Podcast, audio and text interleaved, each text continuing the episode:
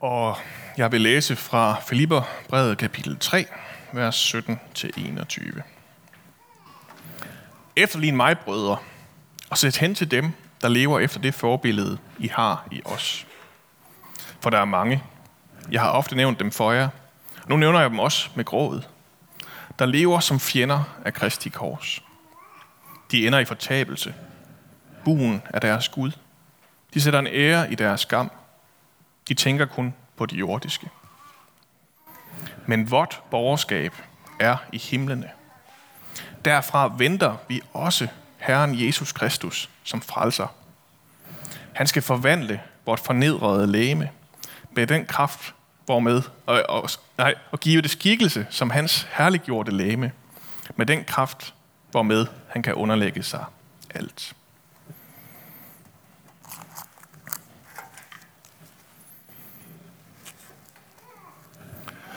Den 21. marts 1630, så holder præsten John Winthrop en prædiken i Southampton, inden et skib med kolonister de skulle sejle til Amerika, til Boston, for at grundlægge en puritansk koloni.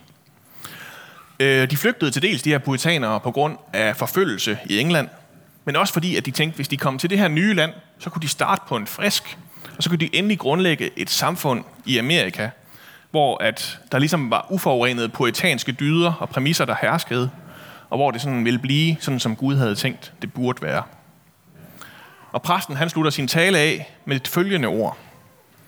As a city upon a hill, the eyes of all people are upon us.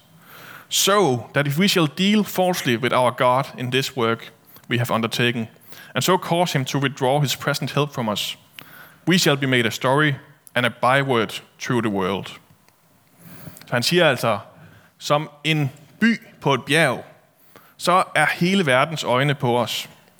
Og det betyder, at hvis vi kommer til at gøre øh, falsk, det her på en falsk måde med vores Gud, det her arbejde, som vi har påtaget os, og på den måde også øh, gør, at han må trække sin nærvær tilbage fra os, så vil vi være en historie og en type, en joke øh, over hele verden.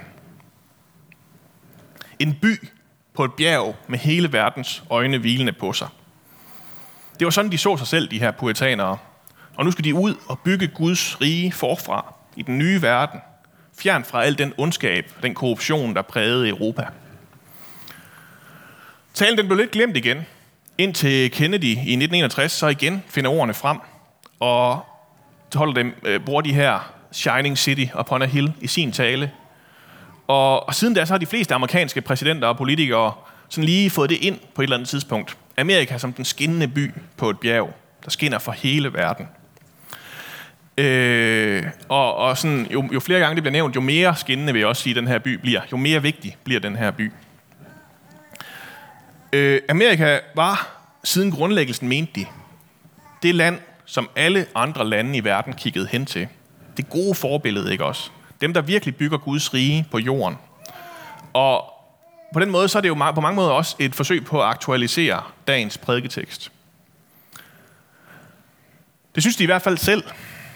Efterhånden så er der nok mange af andre af os, der har sådan lidt en anden opfattelse af, hvad præcis det er, der sker i USA, og hvor meget forbillede det nu er for os andre.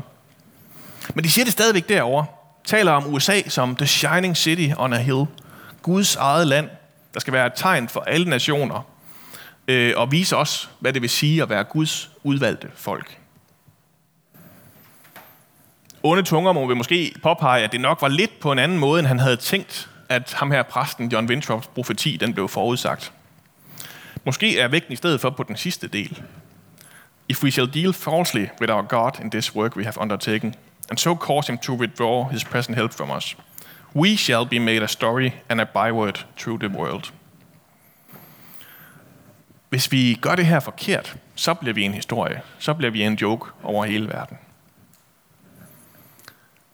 Og selvom jeg ikke helt ved, om jeg er enig med præsten i, at Gud han opererer på den her måde, så kan jeg godt være tilbøjelig til at give de her onde tunger ret alligevel. I hvert fald i de sidste par år, så må man bare sige, at når man ser på pilgrimmenes efterkommere i USA, så har de været en historie, en joke, som mest af alt bare er kendt for sit hykleri. For at indgå i en uheldig alliance med et af de mindst etiske mennesker i verden, en af dem, hvor vi kan vinge af ved Paulus' liste her, ikke også? mennesker, over mennesker, som lever som fjender af Kristi kors. Buen af deres Gud. De sætter en ære i det, de burde skamme sig over. Og de tænker kun på det jordiske. Og det er alt sammen blevet stemt, stemt trofast ind af USA's puritanere i et forsøg på at opnå politisk vinding. Det var ikke nødvendigvis fordi, at de første puritanere var ret meget bedre selv. Øh, noget af det første, de bliver kendt for gennem hele verden, det er de såkaldte Salem Witch Trials, hvor de i 1693 smed om sig med hekseprocesser. 200 mennesker blev anklaget for at være hekse, og hele 25 blev dømt og henrettet eller døde i processen øh, med det her.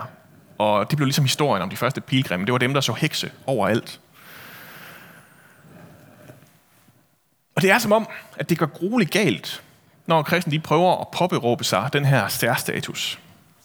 Når de går ind i en naiv tro på, at det er dem, der er de gode. Derfor så kan jeg også godt blive sådan lidt nervøs, når Paulus han i den her tekst hiver de kristne så meget ud af verden, som han gør. Det lyder, som om han gør i hvert fald. Men vort borgerskab er i himlene. Han bruger det her kolonisprog om, hvad det vil sige at leve i den her verden. Det er sådan lidt med bævende hænder, man går ind i sådan noget her. For det er sjældent gået særlig godt, når kristne de har prøvet at være himmelske borgere og gå ind og gå ind i den her verden på den måde. Men måske er der alligevel stadigvæk noget, vi kan lære, også her i den her kirke. Jeg tror, vi er nødt til at starte med at kigge på vores tid. Vi lever nemlig i en ny tid for kirken. Ikke bare den her lockdown-situation, vi lever i, som også har endnu mere mærkelige og særlige vilkår for kirken at forholde sig til. Men den æra, kirken lever i lige nu, den ser helt anderledes ud, end den måde, det har været at være kirke på de sidste 1600 år i hvert fald. For i år 313, der gik vi ind i den gamle æra. Der så kejser Konstantin korset på himlen, og inden han gik over floden for at kæmpe det her store slag om Romerrigets herredømme mod, mod Maxentius. Og da han så vandt, og efterfølgende gjorde kristendommen til statsreligionen i Romeriet, ja, så siden da, så har kristendommen ligesom levet tæt op og ned af magten. Biskop var i mange år sådan et af de allermest magtfulde embeder, man kunne forestille sig. Øh, man havde masser af land, der fulgte med, masser af tjenere og undersåtter, der fulgte med. Der var alle mulige magtprivilegier ved at blive biskop. Sikkert også en plads i kongens råd, og med magt til at krone den næste konge, der kom. Øh, præster, helt almindelige præster, var jo kongelige embedsmænd, ikke også, og skulle sørge for, at kongens befalinger de blev udført i den lille landsby, de nu boede i. Og kirken blev kendt for at starte korstog og andre religionskrige.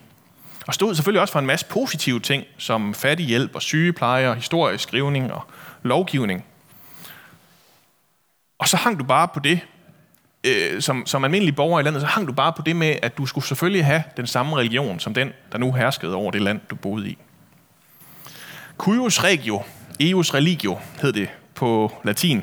Og det var et princip, der blev underskrevet efter den vestfalske fred efter 30-årskrigen. Den, hvis land det er, dens religion har man, vil oversættelsen være. Hvis der er nogen, der får andre idéer om i det her land, hvordan man skal døbes, eller hvad man skal mene om nadvåren, eller hvad man nu kan finde på, så er vi alle sammen enige om, at det du er ikke i det her land. Du skal forfølges og øh, begynde at tro det samme som os, eller også skal du skride. Og det gjorde det sådan set rimelig simpelt, når man levede for 100 år siden. Så var noget af det bedste, man kunne gøre som almindelig borger i Danmark, at tage sit barn med i søndagsskole. Så gjorde man ting, der var gode og sunde øh, og sande for en dansker. Det var sådan de værdier, der var gode og herskede. Samfundet var bygget på kristne værdier. Og det eneste krævede af dig, for at være en god kristen i det her land, det var, at du drak vandet fra hanen i Danmark og indåndede den danske luft. Øh, så var du også en del af det her. Kristendommen den havde sådan en særstatus i hele den vestlige verden. Men det har den faktisk ikke rigtig mere, vel? Og måske er det ikke kun skidt. Et sted mellem 60'erne og 80'erne, så sker der et skift. For eksempel får vi et skift i 1963, hvor at helligdagslovgivningen den nyskrives. Nu kan du begynde at gå i biografen, i stedet for kirke om søndagen. Og pludselig så er kirken ikke længere det eneste sted, den eneste mulige aktivitet, der er på en søndag, vel? Som det var i de fleste byer indtil da. Nu skal kirken til at konkurrere med James Bond og Dirk Passer om, hvem der er mest interessant. hvem der har det livssyn, der fungerer bedst. Og det er jo ikke så mærkeligt, at de fleste synes, at det er lidt nemmere at se op til James Bond, end det er at se op til Jesus. Det er som, der er lidt flere damer og heldedåde i hans liv, end der er i Jesu liv. Og senere, op gennem årene, så kommer kirken under pres på alle mulige måder, alle mulige steder fra. Også, og selvom det er til lige sådan sniger sig et pip frem, og lige en enkelt linje om kristendommen ind i et regeringsgrundlag, eller hvad det nu kan være, øh, selvom kirken lige får lov til at holde åben under corona, selvom fodboldklubben ikke må, ja, så må den stadigvæk finde sig i, at nu er kirken ikke sådan noget unikt. Nu er den bare et tilbud på linje med alle de andre. Noget, der ikke længere er noget, som man bare automatisk føler, man er en del af. Så når man nu står og overvejer, om kirke kunne være noget for en, ja, så står man over for at skulle tage et aktivt valg. Og det er der måske to veje cirka at gå med. Man kan blive forbruger, og så lure, hvor at man kan finde den korteste eller længste prædiken, alt efter hvad for en præference man nu har. Hvor, øh, hvad hedder det, hvor sangen den lyder smukkest, og hvor parkeringspladserne de er flest. Og hvad der kan være af ting, der gør det hele lidt nemmere og lidt rarere at være med til. Hvor buen kan få lov at være Gud, og det jordiske det kan få lov at stå i første række. Og så selvfølgelig sørge for at skifte rundt med jævne mellemrum, hvis man nu tænker, at sangen den lyder måske lidt skønnere hen hos naboen. Jeg tænker, at øh, det med parkeringspladsen, det burde jo sikre, at der ikke var så mange forbrugere her. Øh, selvom vi kan selvfølgelig score rigtig mange point på skønsang og lange prædikner. Øh, den anden mulighed, det er at tage sit himmelske statsborgerskab på sig. Ikke som puritanerne eller trumpisterne har gjort det. For den primære opgave for en himmelsk statsborger, kan vi læse i teksten i dag, det er at vente.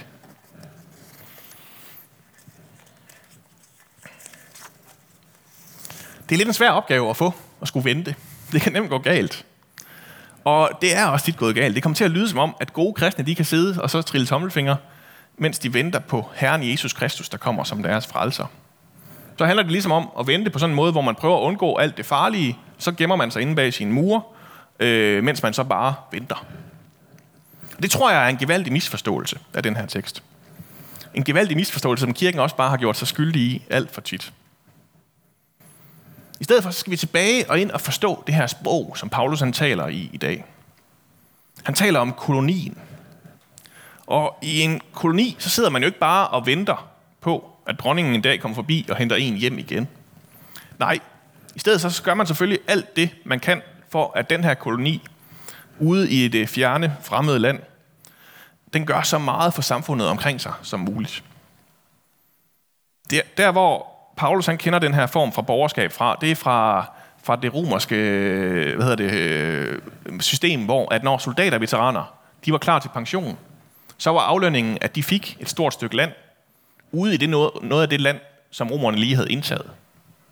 Og det var helt genialt for både dem og for romerne, fordi for romerne så betød det, at det, det land, som de nu havde indtaget, men som jo stadigvæk lige sådan skulle øh, kultiveres, det var lige pludselig folk, der boede der og havde romerske værdier med, og sørgede for, at øh, det faktisk også, det her land, der nu var romersk, det også blev gjort romersk. Og det er altså lidt på den måde, Paulus han taler om det, når han taler om, hvordan vi er i verden. Vi er som et stykke land, der allerede er indtaget af Gud, men som stadig lige skal kultiveres og præges af folk, der kender ham.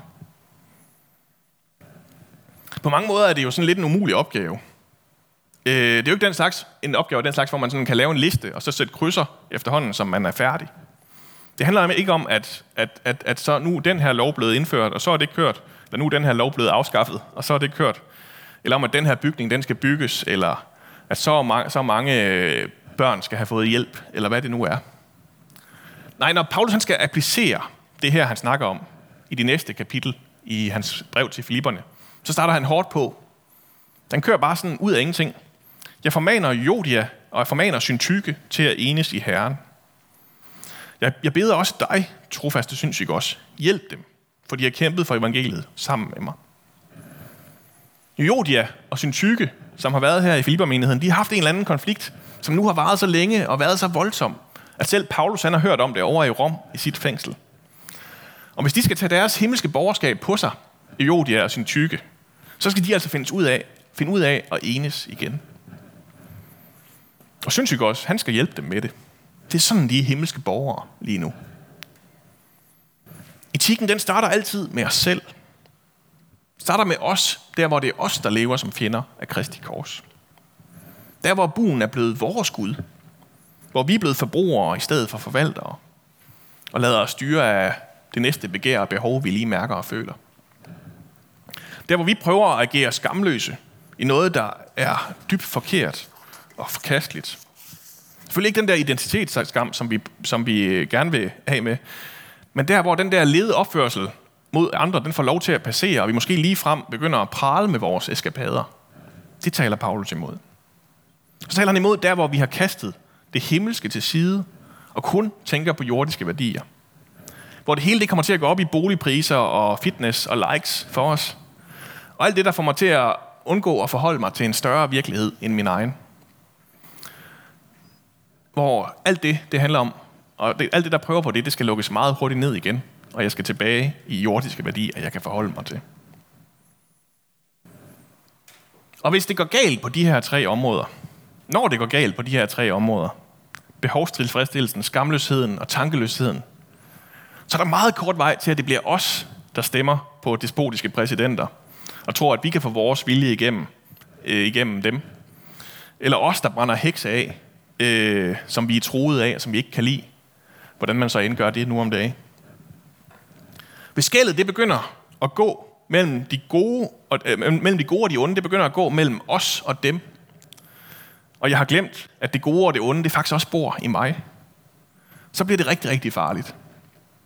Og det er derfor, mit mål ikke er at få bygget den perfekte verden nu. Det er jeg dybt uegnet til. Mit mål, det er, at Jesus kommer og gør det. Og selv når han gør det, så starter han med mig. Han skal forvandle vort fornedrede læme og give det skikkelse som hans herliggjorte læme, med den kraft, hvormed han kan underlægge sig alt. er Paulus af med. Jeg glæder mig.